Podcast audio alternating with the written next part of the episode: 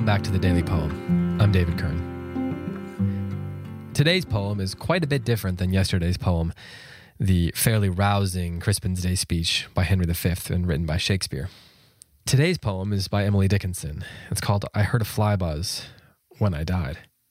It's composed around 1862 and published in 1896. Dickinson, as William Harmon notes in his anthology, wrote almost 1,800 short poems, but only a handful were published in her lifetime. Many of her poems, including this one, records the experience of death, but on the other side of the grave, beyond the grave. She lived at a time when conditions, as William Harmon writes, favored large families, but illness and death were all around, and many of the illnesses afflicted the young and infant mortality was much higher than now. Dickinson, born in Massachusetts in 1830, surely had more first-hand experience of death than most women born in Massachusetts in 1930 and later. Unquote. Like many of Dickinson's poems, this poem takes the form of a ballad, or common measure rhyming A B C B. This is I Heard a Fly Buzz When I Died by Emily Dickinson. I heard a fly buzz when I died. The stillness in the room was like the stillness in the air between the heaves of storm.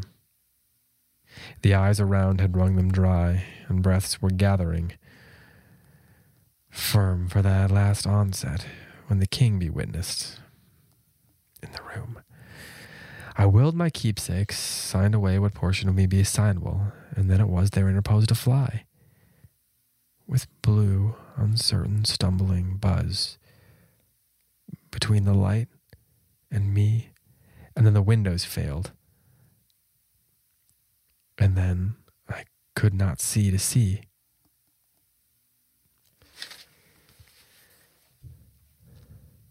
Let's do that one one more time.